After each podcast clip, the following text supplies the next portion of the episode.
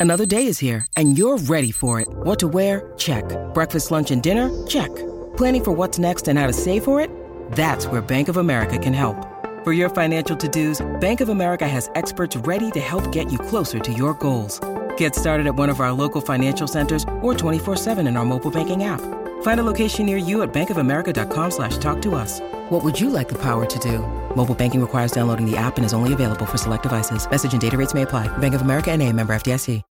When you need mealtime inspiration, it's worth shopping Kroger, where you'll find over 30,000 mouthwatering choices that excite your inner foodie. And no matter what tasty choice you make, you'll enjoy our everyday low prices, plus extra ways to save, like digital coupons worth over $600 each week. You can also save up to $1 off per gallon at the pump with fuel points. More savings and more inspiring flavors make shopping Kroger worth it every time. Kroger, fresh for everyone. Fuel restrictions apply.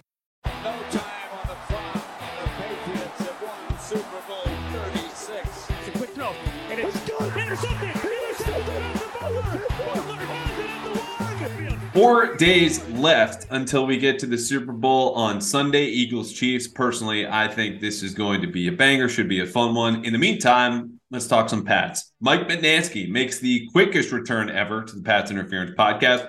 In a couple of minutes, we are going to break down or envision, lay out our paths for the Patriots to make it back to the Super Bowl. These are one and two year plans, the one year plans being uh, all out immediate gratification, trade, draft, giveaway picks, sign for agents, do whatever you can just to get the Super Bowl. Obviously unrealistic. Two year plans, a little bit more realistic. We'll break down those details and why. A little bit of fun, a little bit of serious football talk in there as well. Then Mike, betting expert that he is, is going to give you some angles for Sunday and we get to your mailbag questions. Before we do all of that, however, I have some housekeeping to attend to. Uh, first thing is which this podcast will be weekly for the foreseeable future. Part of that is the off-season schedule, just the volume of events here. I want to get into the topics, you know, that really deserve 30, 45, in this case, over an hour long discussion and covering Adrian Klemm coming aboard as the offensive line coach. Big development. We've talked about it. Offensive line coach, second most important position on an offensive staff, but uh, not really worthy of his own podcast. That being said, he can be in a list of other smaller items, including Nick Caley leaving to go to the Rams. Yes, his contract expired. Yes, it appears the Patriots have an in-house replacement with Will Long, uh, former lieutenant of Bill O'Brien's in at Penn State, Houston, and Alabama. But you know, with those things happening last week, I wanted to touch upon them now.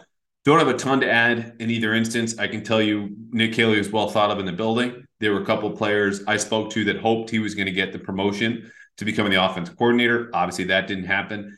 And if you can put yourself in his shoes as someone who's been open about his future aspirations, become an offensive coordinator, maybe a head coach one day, and you know, does well in his role, but you get passed over for promotion, not once, like last year when your boss brings in people who obviously we've covered this a million times, ill suited for the roles, Matt Patricia and Joe Judge. Then come around again, another year of experience. You dealt with all that. You were a good soldier. You were a good employee.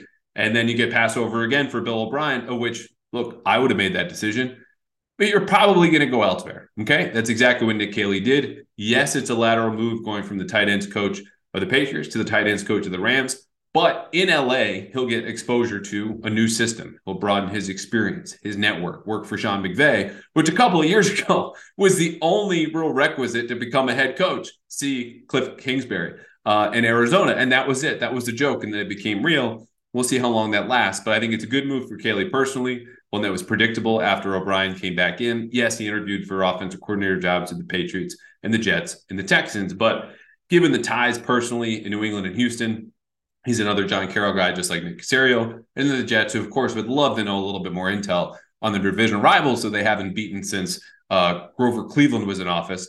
Like it behooved them to, to chat with Nick Caley. So I would just say good for Nick. He's on the way out. He was well regarded. We can talk about the lack of production from Jonnu Smith or Hunter Henry. Not really interested. We did that for two seasons. Onward and upward. As for Klemm, as mentioned, not a ton to add here, but friend of the podcast, Mike Giardi, the NFL Network, uh, had reported the Patriots had zero in on him. Okay. And this took going back to Adrian Klemm, not only with a second interview that took place when they were coaching in the Shrine Bowl, but it sounds like another offer that finally got him around to leaving the University of Oregon after one year. Mind you, he was not only the offensive line coach at Oregon, and you could say, well, why wouldn't he want to go to the NFL? I mean, Adrian Klemm is a guy who has spent 11 out of his 14 years coaching in the college ranks. Some guys just prefer the lifestyle, working with the age group, whatever it is. He was the associate head coach at Oregon and the run game coordinator. What that means, not only, of course, responsibility, a little bit more money. So that's what they ponied up. It's my understanding he'll make north of a million dollars, something also said by Albert Breer, Sports Illustrated. Offensive line coaches, as you've heard on this podcast, are the highest paid assistants on staff. This is why the Patriots zeroed in, saw he was worth it. Obviously, played for the Patriots 2000 or 2004, first ever draft pick under Belichick. All that good and fun. Someone that they trust. I think his experience with the Steelers uh, is key here because obviously you want to see someone perform at the NFL level, but you know, familiar with the system, Belichick, all that. It'll be great for the Patriots to have uh, an experienced offensive line coach in the building who understands all parts of their operation and someone obviously that they trust and really like. How well does it pan out? I don't know, but I think it's a good move. So we'll leave it at that. Um, last one Bill Belichick going on a podcast during Super Bowl week. I don't know what the odds would have been at Bet Online AG, official sponsorship of this podcast, or anywhere else, but I can tell you they were long. I'm talking probably five digits in there. There's a plus in the front, and yet he goes on Tom Brady's Let's Go podcast, heard on Sirius XM and then wherever you get your podcast, and chats for a long time with Brady and Jim Gray. And honestly, you know, listening to Brady's podcast over the years, there's a reason he's the greatest quarterback of all time, not the greatest podcast host. I am certainly not in that conversation either, but this conversation was worth your time. Okay. It was certainly not as robotic as sometimes it comes off or Belichick does at the podium. Belichick, you could tell, was relaxed. He was honest.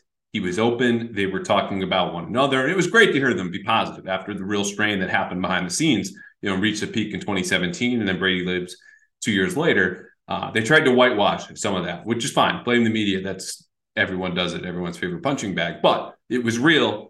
And so was this. Belichick talking about how Brady taught him, how he taught him to see through the eyes of the quarterback. What were the more effective ways to coach him through through certain reads? And then after plays, when they would come back on the sideline mid game, Belichick would say, okay, what happened there in a third down? Say it was a, a rushed incompletion. Brady would go through eight different items. You know, the way the defensive tackle looped into his face, the edge rusher kept him from escaping the pocket because he stayed level with his rush. You know, the, the outside linebacker was a yard further outside the hash than expected. The safety dropped in a little bit more than he expected. All these different things.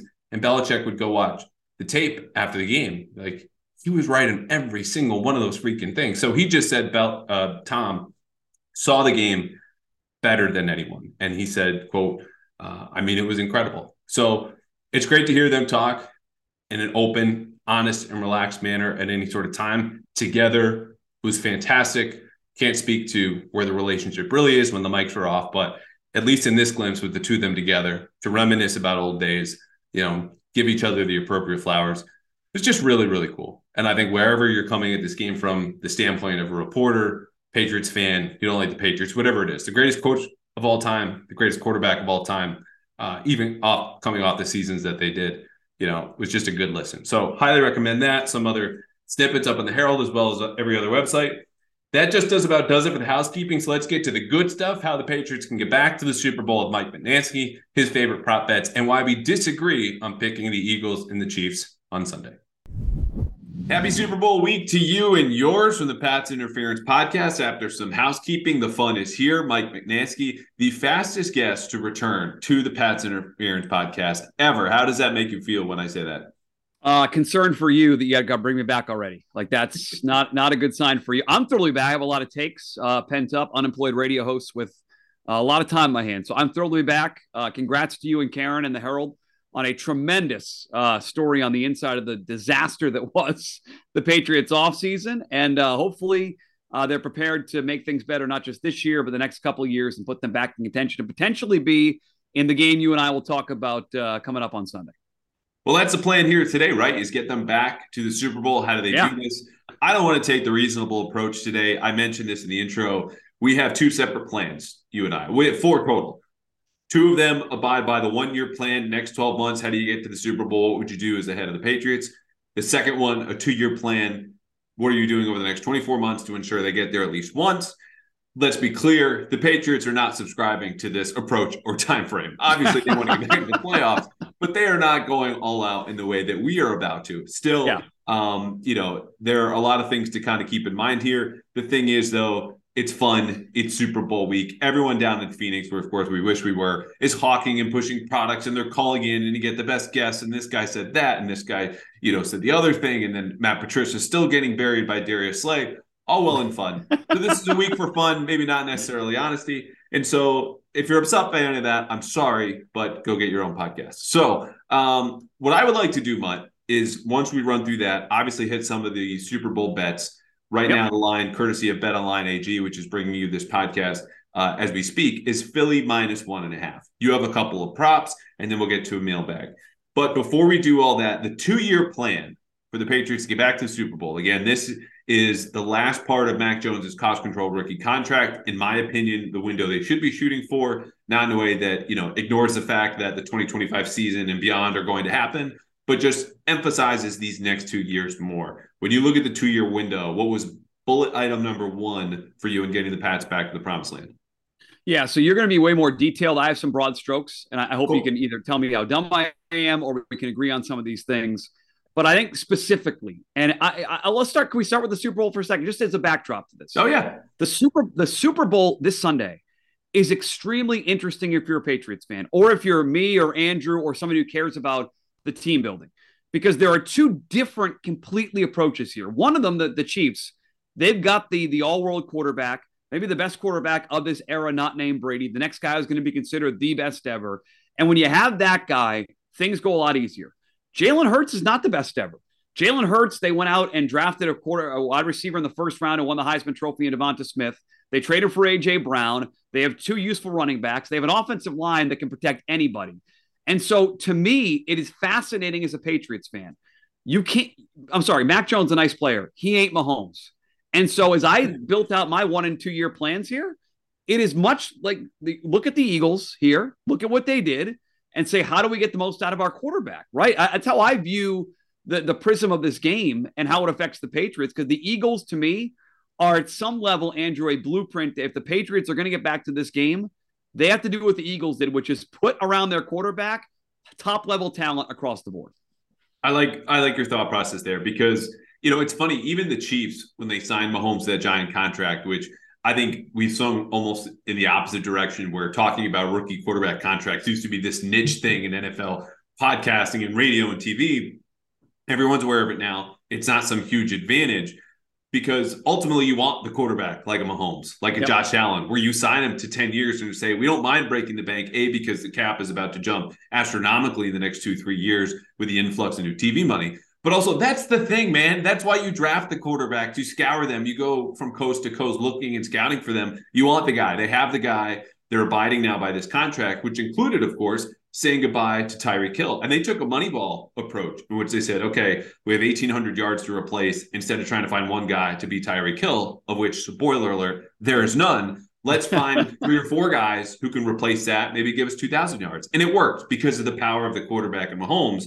But if you don't have that guy, which it's TBD here in New England, if we're being perfectly honest, like you said, you got to build around him. Uh, quick parameters, which I should have said off the top. And again, Sure. you, you don't have to abide by this as much as you want to. Patriots right now, $28 million in effective cap space, according to Over the Cap. What that means is once you have 51 players on the roster, which is all that's counted in the offseason, and you sign your projected draft class where you can go in from the 14th pick, their first one, all the way to the 14th in the second round, et cetera, et cetera, and project all those players signed for the allotted value you're expected to get in the draft, because all these deals are pretty much predetermined, that's how much money you have left. So that number for the Patriots, at $28 million, still in the top six in the league, but there's a, a closer gap between them and the guys, the rest of the top 10, where you're fighting with like a Baltimore and Seattle who have maybe 21 or 24. And so it's not a different tier, uh, but they are a tier below the guys like Chicago, Atlanta, Houston with all that money. So rules are set, two year plan. Mike Mutnansky, you put on your GM hat. What are you doing first?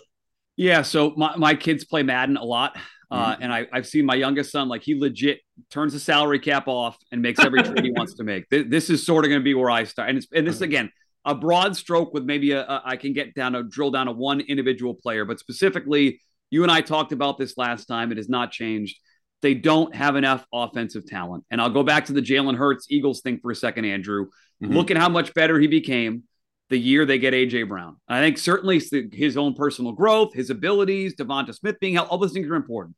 But AJ Brown, alpha wide receiver on the outside, changed the outlook there. And so my one year plan, two year plan, five year plan remains. You've got to find that guy. Now, the problem with the parameters that you've given us here, two years, even if they draft a guy this year and they nail it, like they get the, the, the best guy they can get, he's probably not the alpha by year two. So mm-hmm. this leads back to something you've written about in the Herald, trading for DeAndre Hopkins. Uh, the guy that I'm like, and again, this is not realistic, but I would be calling Cincinnati every day and saying, you can't pay Tee Higgins. Like he, he to me in, in a fantasy world, Tee Higgins is a Patriot and they pay him an obscene amount of money as soon as next year. Now, Tyler Boyd's a free agent too, uh, after next year. So there's a potential you can get one of those Bengals guys. They're going to pay Ja'Marr Chase, they're going to pay Joe Burrow. They're going to revamp the offensive line. They can't pay all three of them. But in the one or two year plan, and, and you want to go two years first, they've got to find a way to get that alpha. And of all the guys that I've looked at, I've looked at all the names, the potential free agents, the trade targets. The one I keep coming back to is Tee Higgins because I think he just gets lost in the shuffle. He's got every physical skill you want. He's not quite at Ja'Marr Chase's level, but boy, as number one in an offense, I think that guy could be awesome. So it's not changed. It's fantasy football, but Tee Higgins and or a one receiver is still the first thing they have to be looking at right now in the in the Patriots uh, front office as we're speaking right now. So we'll run through the rest of your plan and then I'll jump into mine. But I'll give you a little tease that we are aligned, and the first step is get that weapon on the outside. Someone who I've described as you, you've got some gravity to you. Okay, the safety's either backing up or he's cheating over to your side. That opens up space, of course, over the middle or in the opposite side. And so for me, the T, the Tee Higgins conversation is interesting. Who knows what that value could be? They're having conversations. There's a template with the deals, as you mentioned, with AJ Brown, the Eagles acquiring him on draft day. But the Patriots also would need to then lock him in soon for yeah. an extension, which Tee Higgins' agent will know, his camp will know, and they'll have leverage baked in as soon as the Patriots or whatever team acquires him. A, I don't think that's going to happen. B, I would, of course, not be against it. But C, the money is going to be interesting because I've said time and time and time again the Patriots don't pay for number one receivers. But let's say they do it anyway. They trade for him, they give him that extension, and you have him here in this two year plan. You keep him on the same year, this current year, rookie contract, the final year, yep. very cheap. Next year, 2024, with the extension, you can still backload that deal and have a ton of cap space, even though you just traded for and signed Tee Higgins to an extension to sign other weapons. So this is a deal that could be, you know, again, you're kind of kicking the can down the road, but cost effective for the Patriots within this window while you add a legitimate number one talent. Yeah, I, I, go back to the the Bill O'Brien hiring, which we have not. You know, it's happened since we last talked. Thank mm-hmm. God they brought this guy in, and hopefully he has a say. You know, and, and, Nick Saban recently has come aboard this idea that look, defense is not what it used to be, both in college and the NFL. You've got to surround your quarterback with super talent. And I hope Andrew that like doesn't Bill O'Brien doesn't he come here and, and tell Bill, hey Bill, the way you've gone about it, like it, it's different. Like and I don't know, maybe you've talked to people around the building like, is is Bill Bill Belichick going to respect Bill O'Brien's opinion? If Bill O'Brien comes in and says, "Hey, even Nick Saban thinks we got to have upgraded offensive talent," is Belichick willing to buy in? Because when you say they've not been willing to pay number one receivers, like I immediately I want to scream, "Well, they they have to." It's a different game now. So does Bill O'Brien have that gravitas to be able to say to Bill Belichick, "Hey, we've got to do things differently, especially offensively"? He he will, maybe not in that specific area, even as someone who benefited from DeAndre Hopkins all those years down in Houston. Yeah. Uh, and then, of course, dealt DeAndre Hopkins to Arizona. But I, the fact that O'Brien has as much input with the staff, would you go, hey, it's his offensive staff. What are you talking about? No, no, no. The boss is Bill Belichick, whether you coach offense, defense, or special teams. But he brings in Will Long, 37, former Alabama offensive analyst. Before that, an assistant with the Texans. Before that, at Penn State. There's a theme here. Yes, he's following Bill O'Brien wherever he goes. Says a lot. And it was an easy door to step into because Nick Caley left it open on his way out when he left to go to the Rams. But, you know, Bill O'Brien has a lot to say, perhaps as much, if not more say, than any recent coordinator to kind of step in this late in the Belichick era. So, yeah, I think he might have some input there, but the system, the roster building philosophy, I have a hard time seeing Bill O'Brien have much sway there because if we go back to Bill O'Brien, the GM, that was a disaster. People want to talk about Bill the GM versus Bill the head coach in New England. Okay, not as bad as Bill the GM and Bill the head coach down in Houston those years. yeah, that was not a good couple of years there uh, for Bill O'Brien after he rebuilt Penn State. So I mean, I, I, guess we agree at the top of it. Tee Higgins would be my guy. Hopefully, you have some more names. If Tee Higgins is not realistic, some more realistic names. Um, after that, like I, it's sort of the next group of things. They they feel like housekeeping items that they have to get done. Mm-hmm. Um, they, they have a bunch of soon to be. You mentioned extensions for guys, Andrew, and of the guys that, that they next two years are going to come up. Don't they have to re-sign Kyle Dugger? Like yes. I, I, I, I don't think they have a lot of to steal Mike Lombardi's overused term, blue chip players. Now maybe they can get in the draft last year was a step in the right direction, and maybe there's guys who emerged this year that we like could potentially be blue chip players. I think Kyle Dugger is a blue chip player. I think he eventually is going to be one of the the better safeties in the AFC. I, I don't want to risk getting to a point where he's got this last year of his deal. Are you going to franchise tag him? I'd be looking at extending Kyle Dugger and making sure his contract's taken care of. And the same thing, I can't want to say this, with Michael Onwenu. The offensive line, it's not good. It's, it's Smart not man. a good offensive line. Go ahead. Yep. Go ahead. It's not He's on my list. It's not a good offensive line. And I hate offensive line talk. Do it. You know, just, I, I, I, hate it. I, I don't I, I just want to watch quarterbacks play. I don't care about the big fat guys in front. Here's what I know. The Patriots offensive line was not very good. And maybe the best foundational piece you have is Onwenu. I, you know, just looking briefly earlier today at the guys who are going to be free agents, Dugger and on Onwenu both stood out as guys like, well, if I got to sign some players, these two, the, the two guys that I have on my list in the next couple of years to make sure I re up because if, if we're going to take all this time about how good Mac Jones has to be and the offense has to be, you got to protect them. See Joe Burrow and the Bengals. I'm signing those two guys. They're worth spending big money on, I think.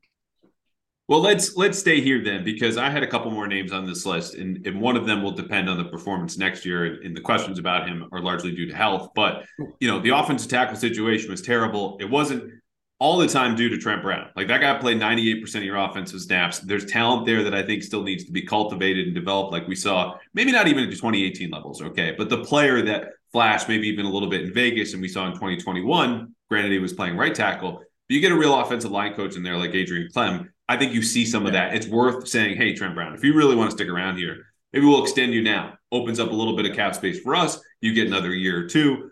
You know, I think it's still wise to draft uh, an offensive tackle day one or day two. But yeah. Dugger, Onwenu, Trent Brown, Rhamondre Stevenson is the other name, and he's not extension eligible yet. But again, within this two year window, they play out the 2023 season. You engage yep. him and his agent before that final deal. Be like, look, Josh Jacobs is on the market he's probably not going to get more than a year or two. And that was maybe the best running back in the league. If he gets eight, nine million, great.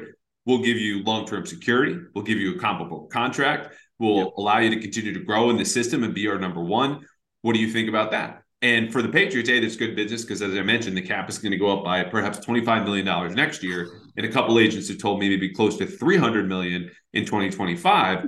well, all these deals in the next couple years, yeah, you're right. that's a gambling money, that's TV money, that's everything. Let's go are really important. If you can extend guys in the next couple of years, that is good business for teams across the NFL and specifically the quarterback position. But if you don't have that settled, you might as well knock all these out. And I'm right with you, Dugger and Winnie and Trent Brown. I don't have figures next to these like I do for some other yeah. players we'll talk about, but just just keep them in mind. Even though the conversations aren't happening this March and this April, they're coming up soon.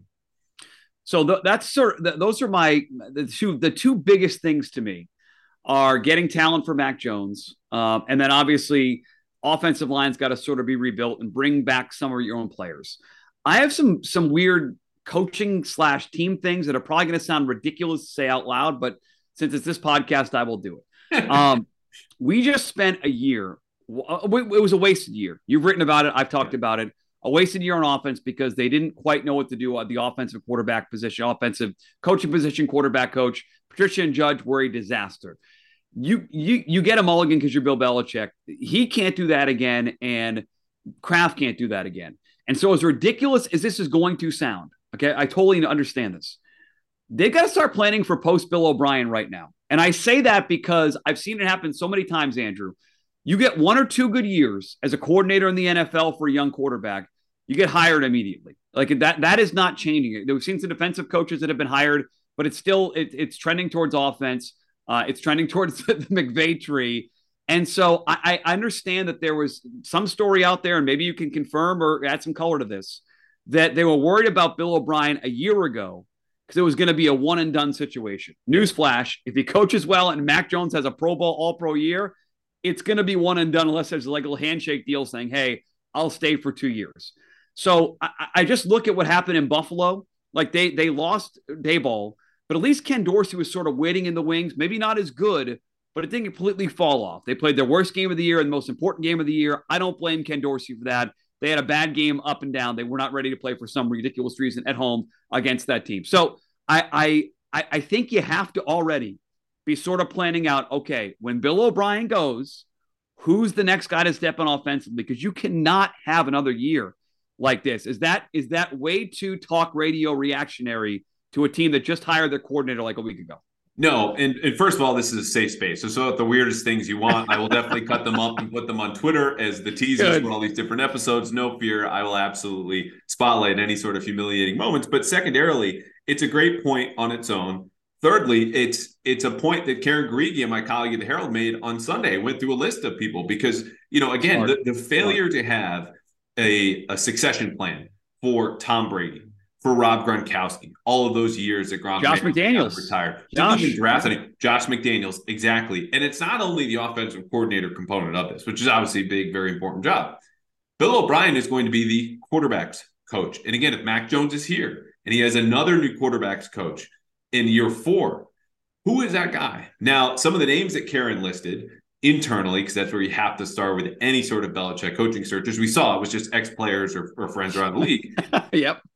Name that I would keep in mind because he coached quarterbacks at the Shrine Bowl and actually goes back with Bill O'Brien when he was a player and O'Brien was a head coach at Penn State and recruited him is Ross Douglas. Now, I would not feel comfortable to say, yeah, this will happen, this will work because I, Ross Douglas has been here for two years, one of which he coached on defense. But the next year, Belichick felt comfortable enough to make him the youngest position coach in the entire league, not assistant receivers coach, just wide receivers coach.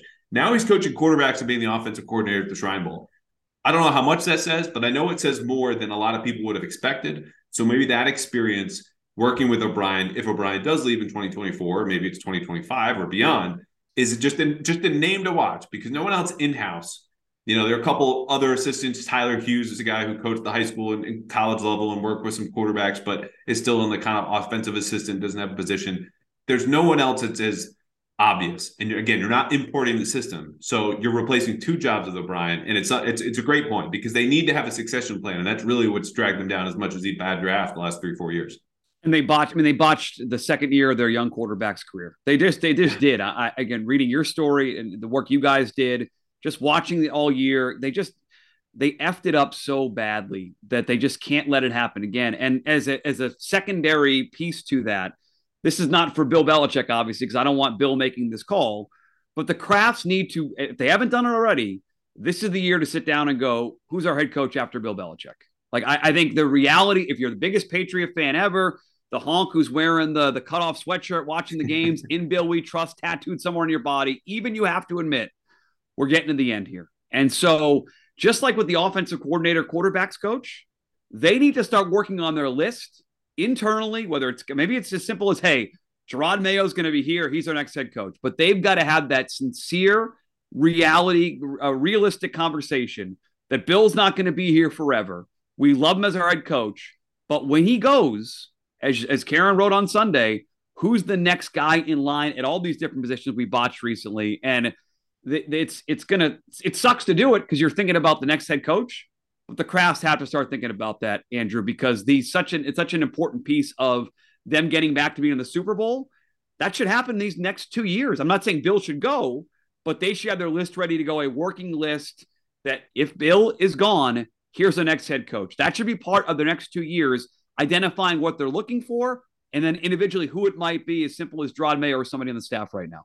Okay, I want to hit this quickly and to go back to the end of your two-year plan here, but um, you're going to handle most of the betting segment coming up about the Super Bowl props, winners, get to spread. Sure. Yeah. Right now, if I could hit pause and go have a quick conversation with my fiance about how much money I could bet comfortably about the successor to Bill Belichick, I would put close to the maximum amount I am allowed with a wedding coming up and a honeymoon on Jerod Mayo. I think it wow. is not, uh, you know, a, a handshake agreement. I don't think there's anything written but I was very wrong a couple of months ago in saying, you know, I think he could be gone. There was frustration, I will say, in his part and feeling there was a ceiling and he had outgrown his current role when he was allowed to in New England. A lot of that has been smoothed over as of late, as we heard from Karen about new responsibilities and role change. I don't think the title changes, but a lot of people in that building believe he's the next guy. That doesn't mean an opportunity won't come up in the next head coaching cycle next winter and Jerod has to take it because it's an offer he can't refuse. And his profile is only growing at this point. But I think the Krafts will do all but anything to keep him here. I think they did. It worked. And uh, like you said, Bill's getting towards wow. the end. So anyway, wow. not taking That's, any more money. I, I'm, I'm, I'm telling people that are listening right now that when Andrew says that the way he said it, you should take note. There are a few people tied in on this Patriots beat. Andrew is one of them. So when he says, I'm going to bet our honeymoon money on Jerod Mayo being the head coach, maybe we'll just go from, significant. From, and, from seven days to four. How about that? and, and, by the way, like if, if based on what I, I know about Jerod Mayo, uh, having watched him coach, talk people who've been around Jerod Mayo, both on the, the business side and the football side, it feels like a, uh, it, that'd be a, a, sharp move, you know, because I, I think he's someone who can command respect on both the offensive and defensive side of the ball, being a former player and a recent former player. There's a respect in there amongst uh, guys who'll be playing for him. And I think he'll be able to delegate. I don't, Jerod Mayo, from people I've talked to, he's not a type of guy that's going to have to be uh hands on is not the word, but like real like uh, over your shoulder. He's gonna he's gonna let guys who are doing their coaching do their coaching. So if that's yeah, the case, micromanage. Yeah, that's the thank you. See, that's why you're the journalist and I'm unemployed. He won't micromanage these guys. So if that's the case, if they've identified him, I'm okay with that. Uh, the end of my two year plan. These again, these are dumb things that no one wants to hear about. But Nick Folk's a million years old. They need to figure out what the kicker is going to be long term. And I, punting wise, like is Jake Bailey's back bad? Is he just a crappy punter all of a sudden? Because they're special teams. You know, it was it was tough some Mondays talking to Matthew Slater on the radio because you didn't want to come out and say it, but it's like they they dropped off big time. And I don't think it was just I don't think it was just Cam Achord. Uh, I think it was a talent drop off too and, and performance drop off. And so, like kicker and punter, the next two years, I, I would be shocked if we sit here two years from now and Nick Folk and Jake Bailey are still that special teams unit. So that's going to have some turnover, and it's been a strength for them in the, uh, the last two decades. They got to find a way to find replacements for those two, either for the first year or second year, because they don't feel like long term options in that position. So he hates offensive line talk, but he will dive yes. head first into special teams. Just Mike Mike Mutnansky, everybody. Uh, so that's, I mean, I, that's a lot of what I wrote down. I, am sure you're more specific. Yeah. I, I, painted with a broad brush here, but I think number one with a bullet is still the offensive talent. So I, am looking forward to hear where where you want to take this team the next couple years. Okay, so I'm going to go through my two year plan and then I'm going to jump straight to the one year plan because there's honestly a, a, lot of overlap here. I didn't yeah. want to project and I started to look at 2024 free agents who might come available. Some people could be resigned. What would the, the dollar value be? Again, with the question marks about the salary cap people staying or going. What do the Patriots roster look like in a year? Too much uncertainty there, let alone the 2024 draft. So there's one big addition I'm going to have from this two year plan when we shrink it down to just one year plan, of which there's a couple more rules I just want to lay out before we get to that. But two year plan, I already yep. said attacking the number one receiver market, which right now is strictly a trade market. Okay. The best receivers available are going to be Jakobi Meyers and Juju Smith Schuster. Jakobi, hats off to him, leading receiver for three straight seasons. I've talked about this before. He seems to be in this weird friend zone with NFL evaluators. So I like you, but I don't really want to pay up to marry you or call you a number one. And you know what? Yep. He's not. And that's fine. There's a player, though, who plays a lot like him. And I think has already hit a ceiling and is in a tier above Jakobi Meyers when you look at body type, uh, positional, you know, versatility, uh, strong hands, excellent route runner, and that's Keenan Allen. Okay. So Keenan Allen, like DeAndre Hopkins, who you mentioned, but you're not trading for, is going to turn 31. He is one of two receivers since 2017 to average 70 yards per game every single season. Now, he did miss seven games. Health has been a concern for him, but his performance at age 30 did not. His per game averages were higher this year than they've been the last four years for catches, yards, first down. So he is still much the same player, and his contract would run through this season and next. That's the window. The reason I'm trading for Keenan Allen, who now people are coming to realize, even though I talked about this a month ago, not that my reach is particularly far, but it's it's obvious if you just look up his contract, he is a cut candidate with the Chargers, who yeah. are in the left lane straight towards cap help. So if you're the Patriots, I say I don't want to wait for you to decide to cut him. Okay. I have to then fight with the Giants. and the Falcons and the Texans and the Bears and maybe Baltimore, who still needs a receiver, or the Seahawks to sign for his services, with some of those teams have a better quarterback than we do. I will do a deal right now, calling to the Chargers, like the Amari Cooper deal happened with Dallas and the Browns a few years ago. Now, Amari Cooper was about to be on the hook for 20 million. Keenan Allen's salary is going to be about 15.5. That deal, though, was two fifth round picks and a swap of six rounders. So what I'm saying here is I don't think this takes a whole lot to get Keenan Allen off the Chargers books into your locker room. And of course, on your books, $15.5 million is a lot. But then they don't have any cost if they want to cut him in 2024. You can wash your hands, no real dead money, you're fine. So he's a guy who fits in the slot, gives you number one upside. Of course, you'd rather have the younger guy who profiles similarly in Jakobi Meyers. I just think if you sign him instead of trading for a Keenan Allen, or we talked about Hopkins and obviously Tee Higgins, if that's available, Jerry Jeudy fits in that same mold. You're just kind of running it back. And we've seen what this looks like. Okay. You can't count on internal improvement to make the jump you need to to get to a place that you haven't even sniffed the last four years in terms of getting a playoff win if you just have the same guys on your offense. Yeah, I, am I'm, I'm not going to push back at all. I mean, Keenan Allen, and here here's the other benefit there because they're up against the cap. They have other young receivers who emerge, like Josh Palmer, uh, I don't think is a household name, but I'm sure in, in in LA they're thinking, well, if we cut him, we can get like 80% of Keenan Allen's production at really a, a percentage of the salary right. that Josh Palmer is going to make versus Keenan Allen. So you have a benefit there because they have other in-house guys, obviously going to pay Mike Williams a boatload of money. So they have other skill guys. They probably are convinced, like, hey, we have Austin Ekeler, who's like a receiver out of the backfield. So I think the other offensive weapons there probably do uh, uh, raise the chances he gets traded. They feel like they can make they can find a way to win without him.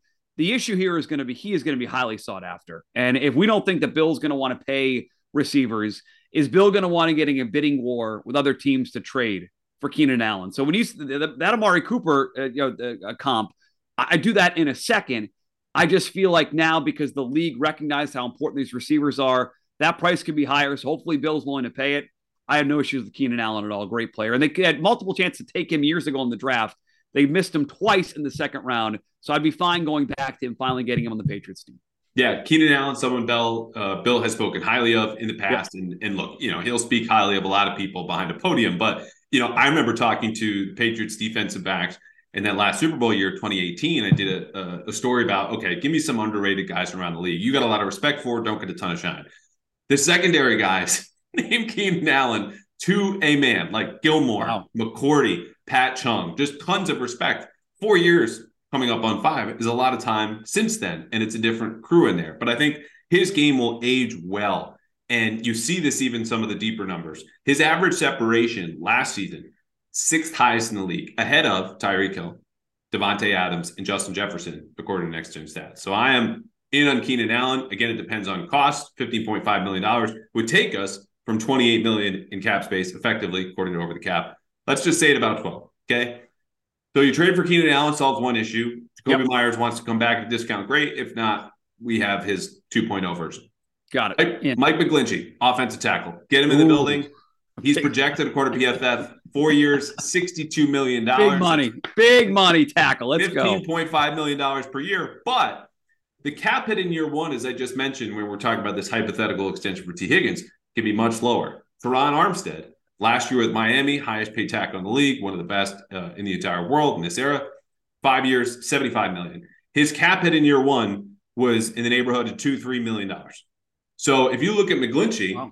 again, you don't want to always kick the can down the road, but let's bump that up to four. Okay, now we're down to eight million dollars in space.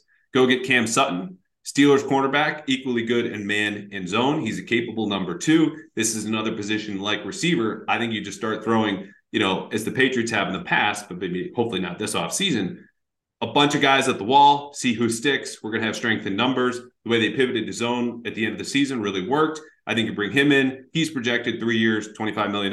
Again, year one, two to three brings us down to, you know, talk about four or $5 million left. At that point, I'm with you. You look at extensions for Dugger, Onwenu, Trent Brown, Stevenson in a year. McCourty and Slater, just say one more.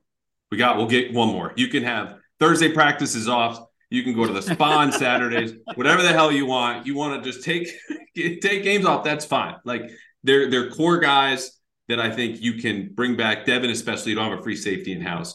But there's no way Matthew Slater was at the core reason for all their special teams troubles. Just say, drive the culture one more year, help us out, and then call it quits together in 2023. Doesn't it feel much more likely McCourty comes back than Slater? And I, I said for for two one, Slater was much more emotional at the end there, um, and I, I think there was so I felt like a finality to it in the aftermath that emotionally got. And then I did see with McCourty, this is probably means nothing to him, but he comes back next year. He has the chance to be the highest paid safety in the history of the NFL if he has a similar total I, money. I, think total money. If McCourty plays one more year at a similar deal last year, highest paid safety in the history of the National Football League. So I, I money is not going to dictate it, but to me, it feels like from where I sit, McCourty more likely than Matthew Slater going to come back. Is that how you see it from what you've it, heard? It, is not. Though I would love that Oh. title too. Give me highest paid whatever, and I will ride off into the sunset. You know, put that on a bumper sticker saying this is who's driving this car. Uh, and also, of course, I meant call it quits in 2023 after the 2023 season. Obviously, Gotcha. you run it back. You call it quits after the year's over in early 2024. But Matthew Slater, according to Mike Reiss from ESPN, good friend, um, has been in the building constantly and is talking about he would accept the coaching role. And we've done this with Matthew Slater for a while. I also just think the wear and tear in his body is different than it is when you talk about volume of snaps than it is for Devin McCourty, who had minor shoulder surgery, something Karen Guregian confirmed from us. Uh, Mike Reiss also reported. But Devin's doing the rounds of media. Like he knows what he wants to do once his playing career is over. The fact that he's getting these reps in now as intensely as he is, I think tells me that he's ready to go off. And he knows, at least looking at this current roster, you're eight nine, you weren't that close. Okay. Like that offense was that bad. They're going to need a real infusion of talent. And it's always fun. I just, you know, it's it's not a bigger commitment for for Devin McCourty than Matthew Slater. It's not. Those guys are absolutely 100% all in. I just think, given the state of his body, because he's had God knows how many shoulder surgeries at this point, and the way he's been spending his time in the bye week and now in the offseason, I think he's ready and I think he's good at it. And you know what? Good for him. Yeah, it, it's the, the bar is pretty low. Um, former players who can go in there and, and, and do it well. Like I, I think like Greg Olsen is a great example. A year ago, no one talked about him. Now because has a couple good games. He's the greatest thing since sliced bread. McCourty would be excellent. His brother is really good on Good Morning Football. He'd be excellent doing it. So I'm with you. Try to get him to run it one, one more time. But I, I don't think that's the most extreme of your one and two year plan ideas. At least that I, I you previewed before we came on today. So I, I think I think you need to tell the people the most ridiculous idea you have about the next year for the Patriots. All right. Well, let me give you an appetizer first. oh, Um, okay, good. You know. I'm going to give you. I'm going to give you two apps. One of which is draft because I know people want to hear this. We've got some mailbag questions about the draft. Two corners in my mind that have my attention from the little I've watched so far and and read about and talked to some friends I still have in the college ranks about Illinois' Devon Witherspoon. This dude is. He has that dog in him, as they say, like at corner, man corner, hits like all hell you know, turnover generating, just awesome player. Bret Bielema still at Illinois, could give the Patriots some intel. He might not last to 14. I like him a lot. The other one, Joey Porter Jr. out of Penn State. Yes, son of former Steelers outside linebacker Joey Porter, six foot two, ball skills for days, can play man, good in zone, like has been good from the jump. That's a guy I think you could plug in. And again, throw him at the wall, see how many number two corners stick. And I mentioned Cam Sutton. You could also throw Jamel Dean in there. I've written about this before, but just build up that that corner depth. The second appetizer, we're getting this could be a full meal here, is a different trade, not the one that you know about, which Oh. is coming. This is a NBA style salary dump of Jonnu Smith's contract, which, if you'll remember, we had, and I this had to be the Bill O'Brien era, but I don't think he had GM powers just yet. So this was not his idea, but he was around when it happened. The Texans traded in 2016 or 17 Brock Osweiler and a second round pick to hmm. Cleveland for nothing. It was a get his money off our books. You Yep. buy a second round pick. Obviously, something came back. I don't remember what it was, but it was this whole what a brilliant idea. And everyone who's watched or followed the NBA goes, yeah, that happens all the time. They're called expiring contracts. Okay. It's just a way to get money off your books. So if you're the Patriots, you don't need to give up a second round pick. But Jonnu Smith, who is going to definitively be on your books, something like 17 million coming up this year. They kicked money into 2024. So all a lot of this is guaranteed. You can't just outright cut him. It's going to be a ton of dead money, no cap savings. You can't do it. Trade him and a conditional third round pick to the likes of teams I've already mentioned multiple times, a Houston, an Atlanta, a Chicago, where if Jonnu cracks 300 receiving yards, that's it. Something he's not done in New England yet, then that converts to a fourth. That gives you $10 million in cap savings this year, 6 million in dead money, but you take it. And if you say, okay, well, that's too much, that's too soon. If you wait a year, the numbers really aren't that different according to over the cap. So I say, get this done now, create $10 million in cap space, bite the bullet with the dead money, free up a spot, maybe extend Hunter Henry for a year, who's at least been uh, productive, as we've seen in this offense when featured. And you create some space in addition to getting off one of the worst contracts in the league right now. Yeah, it's really unfortunate that no one's really surprised. If you follow Jonnu Smith in Tennessee, you can't be surprised that he's not panned out here. Where in Tennessee, it was it was there was nobody there, and he still could not be the focal point of that offense. He's been a complete utter failure. Uh, part of that uh, offseason where they spent money recklessly and really did not get a whole lot of return for it. Uh, I, am all for getting him off the books just to get even a young drafted tight end, Andrew, like into that spot. And it's a warm body would do more than Jonnu Smith is doing, who's maybe his, his, career highlight is that one catch he had in the one catch game the Patriots had in Buffalo uh, last year, that athletic play that he made. Yeah. I, am with you. I, I, would get rid of him in a second, would not would not affect this team one iota for the next two years. Is that too much though for you? A third round pick? Like you're not the money for Johnny isn't as big as it was for Brock Osweiler, though proportionally maybe it's a little bit different, accounting for inflation, yada yada. But not thinking about this too hard. Like, would you get off no. a late third round pick? Just no, I, I, think the reason why it's not too much is because what is that? What what's the opportunity cost? Like wh- who is not playing because they've got to feel like they have to play Jonnu Smith because they paid him X amount of money. So it's already a sunk cost to them. If they're gonna, well, we have to play him because we paid him, then get him off the roster. No, I, I, I, and that's one of Bill Belichick's strengths, by the way, is acknowledging when something has not worked. And it feels like we're at now the official Jonnu Smith is not working here. It's been a couple of years. They've tried a million different things get him going out of the backfield, get him going in motion, handoffs behind the line of scrimmage. They've tried everything. It's not working here. So, no, I would bite the bullet and, and, and trade a, a draft pick to get him off the books because I am sure they can find somebody else to be more productive than what Jonnu Smith has given him in that spot, even if it means eating money for a year or two to make it happen. All right, I'm going to count that as a win. Um, yes, win for you. on. So, all right, so you tease this. My one year plan, which the working assumption here is okay, this is a F them picks, all in Rams mentality. Bill Belichick's uh, career has gotten bad news from the doctor. It's terminal. He's out in February 2024. Everything is about making the Super Bowl in 12 months. That's it. It doesn't matter. Things in the future, for all intents and purposes, are non existent. Now, obviously, we talk about draft. Mayo would take over. His two sons are going to coach, but Yep. He, his time in New England is done. This would never happen. I do not subscribe to any of this theory, this approach. The Patriots would never take an F them picks all in mentality. But again, this is fun. It's Super Bowl week. Get your own podcast. What I would do if I were the Patriots and I had a one year plan to get to the Super Bowl or else, Aaron Rodgers, come on down. you got to trade for the best quarterback available. The rough, rough, rough framework for this would be the Russell Wilson trade. Yes one of the worst trades in NFL history for a refresher course. And we're going to get through the contract stuff, which took up way more of my day than it should have. Two first round picks, two second round picks, a fifth rounder, Drew Lock, Drew Lock, Shelby Harris, and Noah Fant for Wilson, yep. and a fourth round pitch, which I, I don't know about you. I would love to know the haggling that went on between Denver and Seattle when it came to two first, two seconds. We need a fifth, too. We need a fifth. No, no, no. Well, if we're giving you Wilson and a fourth, it's got to be a fifth.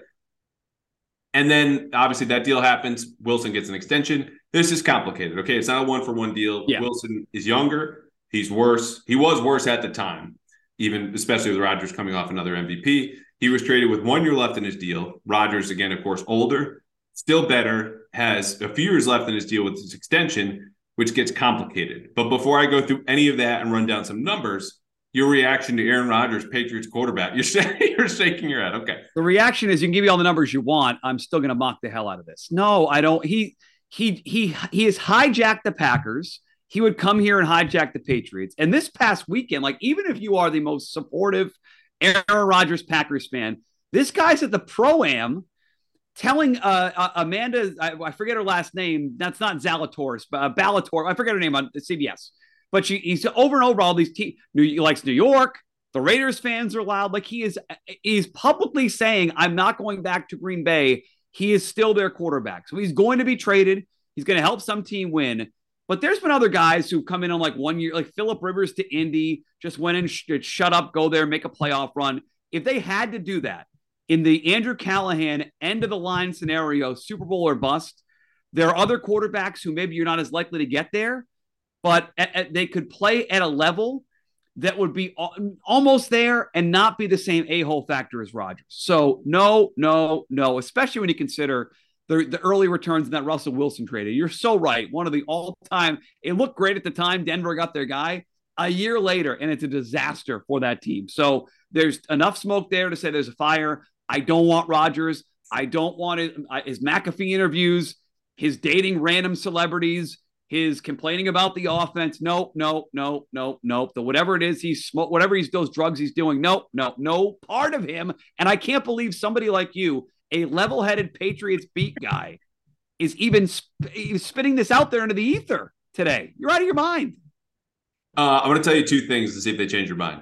Yeah. One, HBO calls the league and was like, okay, it's Belichick last year. Rodgers is there. Rodgers versus Bill O'Brien is really going to turn some heads whenever they blow up, inevitably blow up.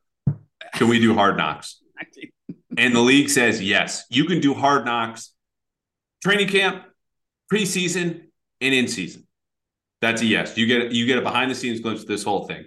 I watch it, but that see, that's two different things. That see, I- thought we were building out like trying to get there. That would be a, Oh, we are trying to get there. The, the second But part, that no, no, it would that that would sidetrack that would sidetrack the whole thing. I would love to watch it, but it would not help the entire. so this is Mutt radio host hat on. The GM hat is off, and, and Hard Knocks is not enough oh, to please, for one year. please. If, oh, uh, radio host. Yes, I- yes. I, will. I, I will pick up Rodgers in the airport. I'll do his Excellent. laundry for a year. That's what I wanted to hear. Okay, okay. Okay, the Dwight Schrute deal. Yeah. So the other thing I was going to tell you is that if they do or whatever team trades for him, Yeah.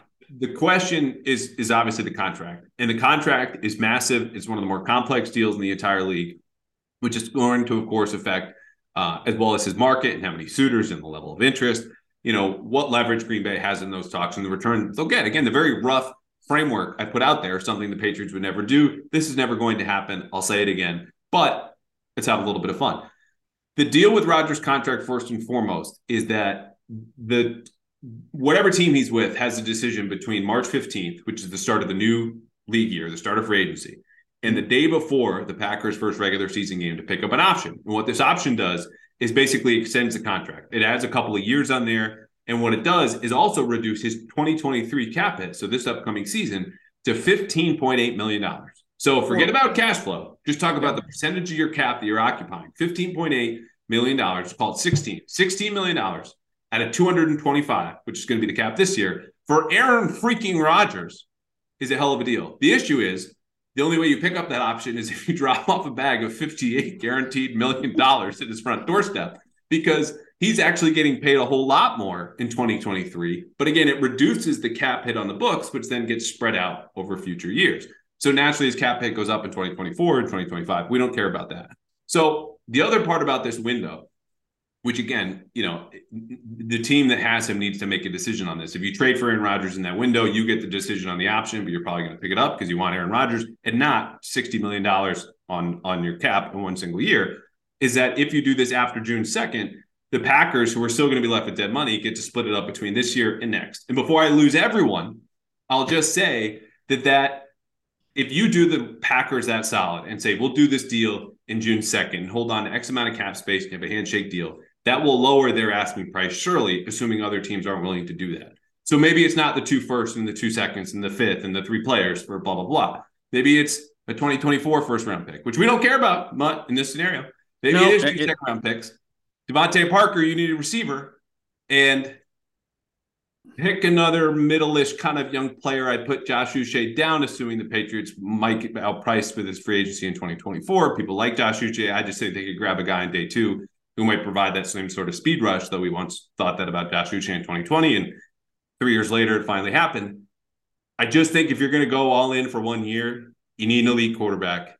You get him at that kind of price. Again, the cash flow is, thank God the Krafts pockets are as deep as they are there's a world in which it works. And it and it mm-hmm. sounds like it might for all the teams you just talked about, the Jets, the Raiders. No, like that's no. what they're sifting through when you talk about an Aaron Rodgers deal, which is not going to happen in New England, but we can And I, in, in your scenario, by the way, so this is Belichick's last year. So this is Yeah, Bill. yeah. Okay, and, and so in his final year, he has to sort of genuflect at the altar of this, you know, ridiculous egocentric quarterback. That's the other part. That's it's a love fest. You Have you seen may- them?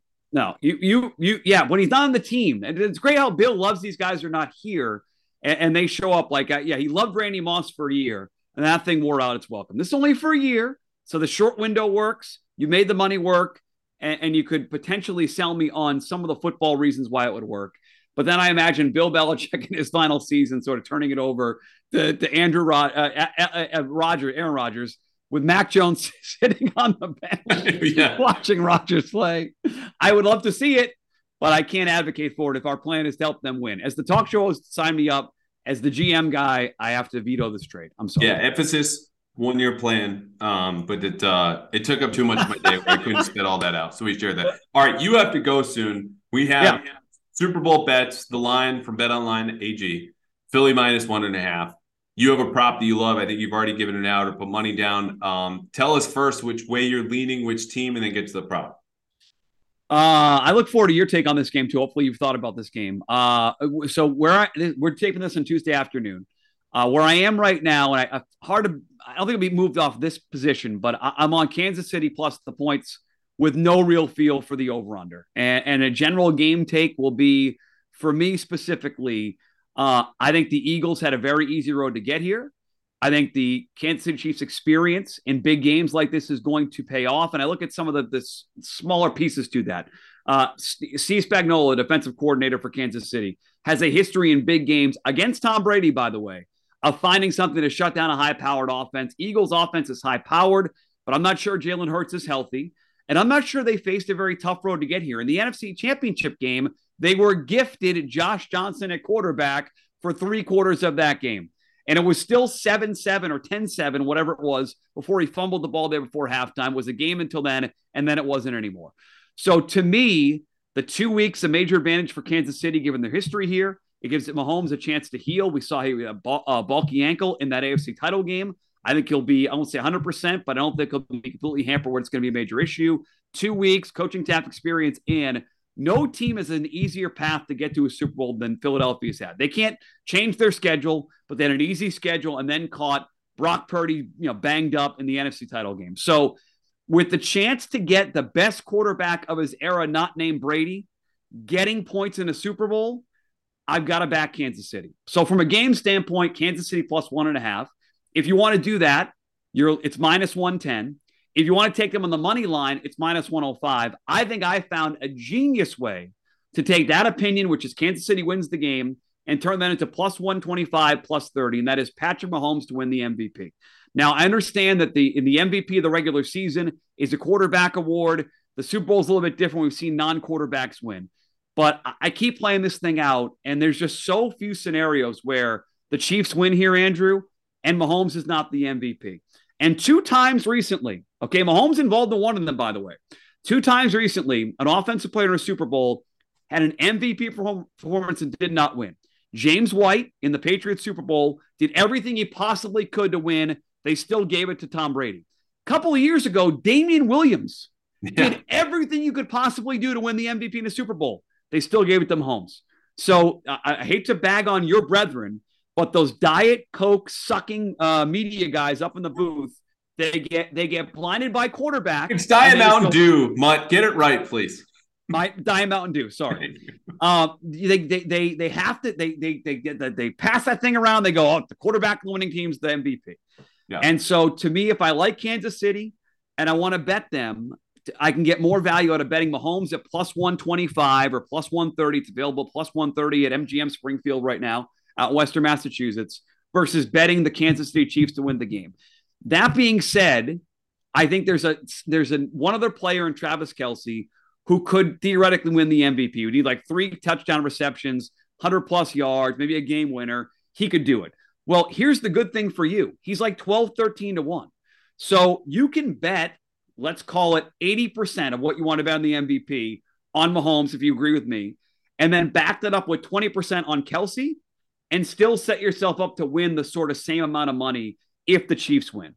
So, of course, if the Eagles win and Jalen Hurts is great or it's a low scoring game, maybe I don't win. If Chris Jones has six sacks of Jalen Hurts and get two picks, I don't win. But I, I think the Chiefs win this game. It's a, a game they get into the 20s, and Mahomes throws three touchdowns. You're getting better value on him to win the MVP. So for me, my biggest stance today, and there'll be a couple more bets I'll make between now and Sunday. Mahomes to win the MVP. And again, we're gonna people are gonna hear this on Wednesday or Thursday. We don't know yet, Andrew, about the Kansas City wide receivers. Right. Mecole Hardman's not going to play. Juju's banged up. Uh, uh, uh, Toney's banged up. He said last night at media night he's going to play. But as you get clarification on that, maybe you can find the one guy who's very healthy. If you get word that so and so is close to 100%, he's going to play a lot. They might be worth playing on props and sort of reception totals and over under stuff like that. But there's not, I don't have the info yet to do it. And so uh, this early in the week, I can tell you for sure Mahomes MVP for me, a sprinkling of Kelce MVP. I like the Chiefs to win the game over a team in Philadelphia that wasn't lucky to get here, but they got a pretty sweet path to get here. That is all very well said. And I'm glad we disagree because agreeing would make for a less interesting podcast. Um, my thing for me is I, I, like the matchup and the way you said, hey, these are very deserving teams. In my opinion, these are the two best teams in football, particularly the way you look at the way they finished the season. Injuries obviously playing a factor for Kansas City, but they're healthy, like not taking anyone else in the AFC. This matchup speaks, as so many others have, including their Super Bowl against the Bucks, the power of a great quarterback and how much he can paper over and overcome versus a well-built, well-rounded roster like you have in Philly, which is not driven by the quarterback. He does drive the run game. He does so much. I'm not here to diminish Jalen Hurts, but the reason they thrive so well is because of the talent around him, like AJ Brown and DeVonta Smith, and perhaps the league's best offensive line. Yeah. I think there are too many matchup issues for KC to overcome unless they get an early lead and force Jalen Hurts to play a little bit of catch up and be a little more uncomfortable. Because, as you said, Philly has not had a lot of experience being uncomfortable. In the areas that I look at, you mentioned Kelce. Philly is sixth against tight ends by defensive DVOA this season. The Kansas City defense is 31st by DVOA against number one wide receivers, being obviously yep. AJ Brown. Now, their corners have come along. They play a lot of rookies. It's just I look at those matchups, plus the offensive tackles for Kansas City, and it's not as bad as it was in that that Buck Super Bowl. Okay, all the injuries and and whatnot, but Philly's coming with waves and waves and waves of pass rush. They're really good in the interior, a little bit less of a tackle. And I think that's where you might get in kind of strip stack territory. And the KC might be able to dam up a lot of that. I just think one of those dams is going to break at receiver over the edge and offensive tackle or a turnover. They're trying to force something to Kelce, who, you know, again, has overcome all this attention all year long. But I just, I like Philly um, against a spread, obviously straight up. Then it's just, yep. I think it's going to be a hell of a game. I just the, the first quarter is going to tell us a lot.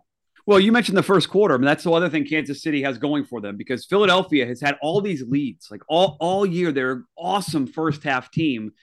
They're the Philadelphia Eagles are fourth in the NFL in first quarter scoring. The Chiefs are 5th mm-hmm. So I don't think Kansas City is going to be bombarded by Philadelphia early. I think they'll be able to withstand it. And then for me, I, you bring up a great point. How does Philly respond? if they are trailing, you know, 10-3 at half? Like how do they end up bouncing back? How do they push back? So that, that chess match early on is going to be super important. And if Kansas City does fall behind, they're not Brock Purdy and the 49ers. They have the firepower, even with kind of a substandard wide receiver group, um, to, to end up making uh, some plays late in the second half. So I think if Philadelphia falls behind, I'd feel pretty good about Kansas City. If Kansas City falls behind, I'm not going to rule them out because they have enough offense and they still have Mahomes to make a run. Um, and I'll be watching those quarterback, those wide receiver injuries all week to see who might step in in the in the void of Mecole Hardman, who got I think three catches and a couple of carries in the game, the AFC title game. So they've got some touches to to make good. Could it be the rookie Skyy Moore, who they loved mm. back in training camp and sort of flatlined during the year? Is this the game that they uh, unleash him? They've got Noah Gray, who I gave out uh, as touchdown prop last time we talked. That of course did not hit. Um, they've got other backup tight ends, Jody Fortson uh, Blake Bell. They, the other guys they can go to there. So I, I cannot wait for this matchup. I'm with you. It's a good game, but I'm glad we're on different sides of this thing. The other thing um, for me with Philly is the run defense of Kansas City, which is you know 15th by DVOA. You look over the last six seven weeks, it's down to 23rd, which has me a little yeah. worried and all this optionality and different looks. It's not quite like playing the Ravens or Navy in college football, but it's it's a different look that might take them time to adjust to. Granted, the counter is they have an extra week to prepare. They can do that. They can bring in different scouting quarterbacks, whatever you want. It's just something where Kansas City is going to have to scheme up some stops against that running game because I just don't think their personnel is suited to do it down after down after down, let alone against a running attack like this. But again, Mahomes is just so good where if he can escape awesome. the rush and extend plays, a lot of those advantages just kind of dissipate because either he catches up to you on offense and can keep pace in a shootout, um, or he'll does something that you just aren't built for your own self on offense. Um, and and finds those those gaps in the zone or some mismatch because someone springs free because that's what happens when it devolves down to backyard football and no one in the league, even Josh Allen, is as Patrick Mahomes when you're just kind of slinging in the backyard with with your guys. Do you have time for a mailbag or should we bounce? Uh, I got how, five ten minutes. I still got left for you, buddy. Okay, need? five minutes. Let's run through. We got Sure. three. Uh, all from Twitter. You can always follow us at Pat's Interpod. This stupid Twitter limit of all the changes. We need one extra character. This could be Pat at Pat's Interference. It's not. It's Pat's Interpod. Um, this comes from Marco. He wants to know with the recent hiring of Adrian Klemm, are there any Oregon offensive linemen or players in general we should look out for in the upcoming draft? Oregon's offensive line allowed five. Marcus sacks. Mariota. Yeah, Marcus Draft Mariota. him. Is he available? Oh, different. Okay, go ahead. Sorry. Draft, draft expert Mike Mutnansky coming in with Marcus Mariota to watch for the 2023 NFL. Yes.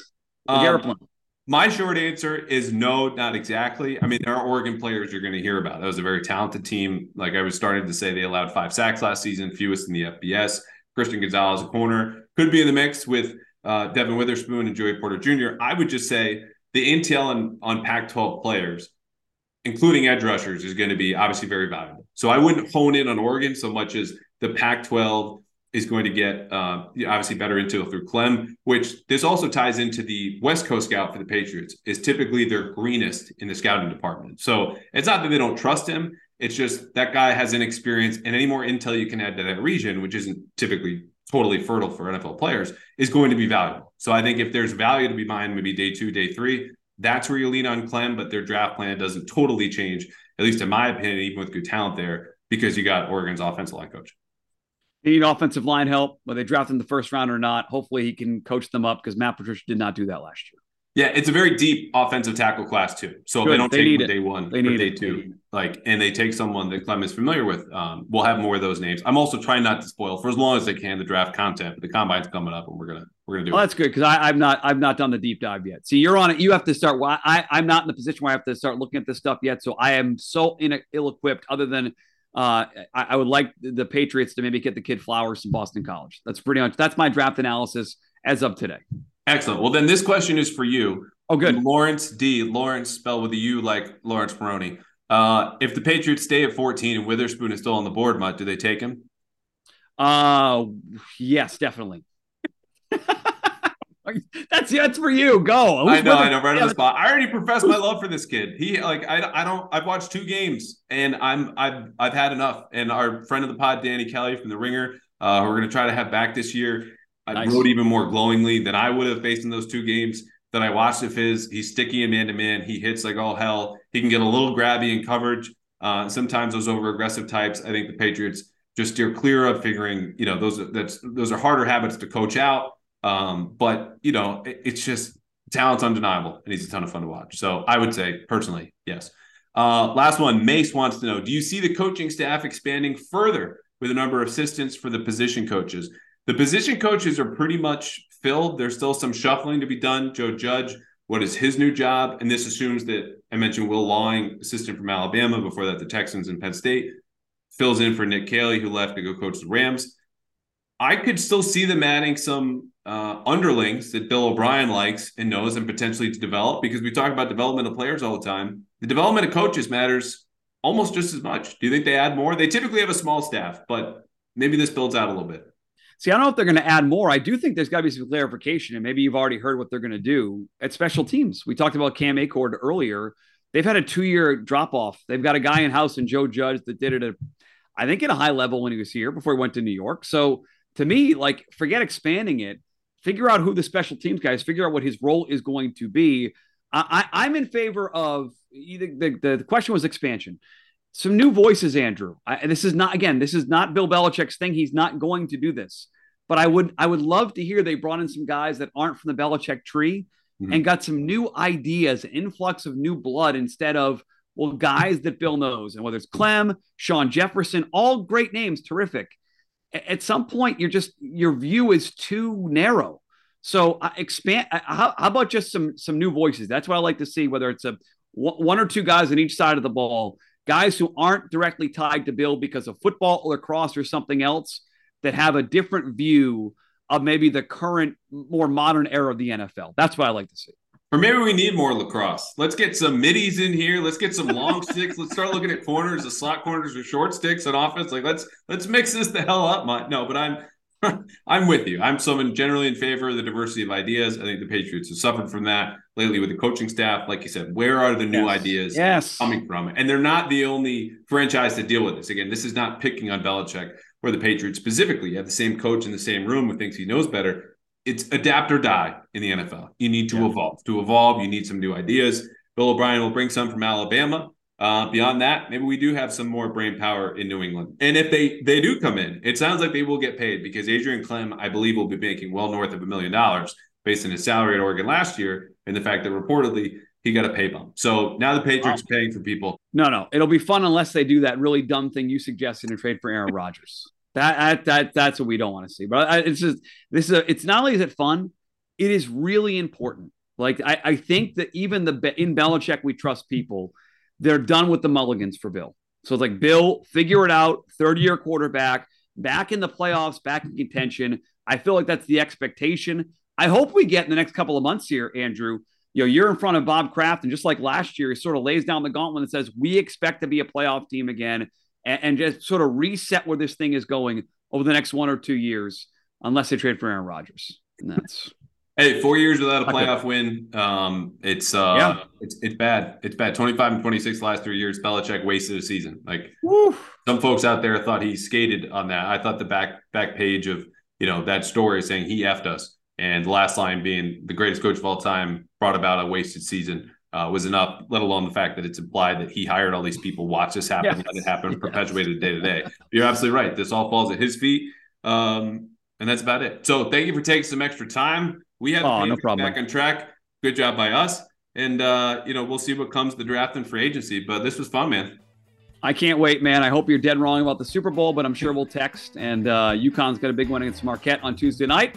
We'll be talking during the game, buddy. Thank you. You guys, do, you do a great job, buddy. Congratulations on the, the story you and uh, Karen had, story of the offseason, and uh, glad to be back with you. Thanks, my guy. Go Huskies. The Pats Interference Podcast is powered by Athletic Greens. Build a foundation for better health with AG1. The Pats Interference Podcast is powered by America's number one online sportsbook, Bet Online.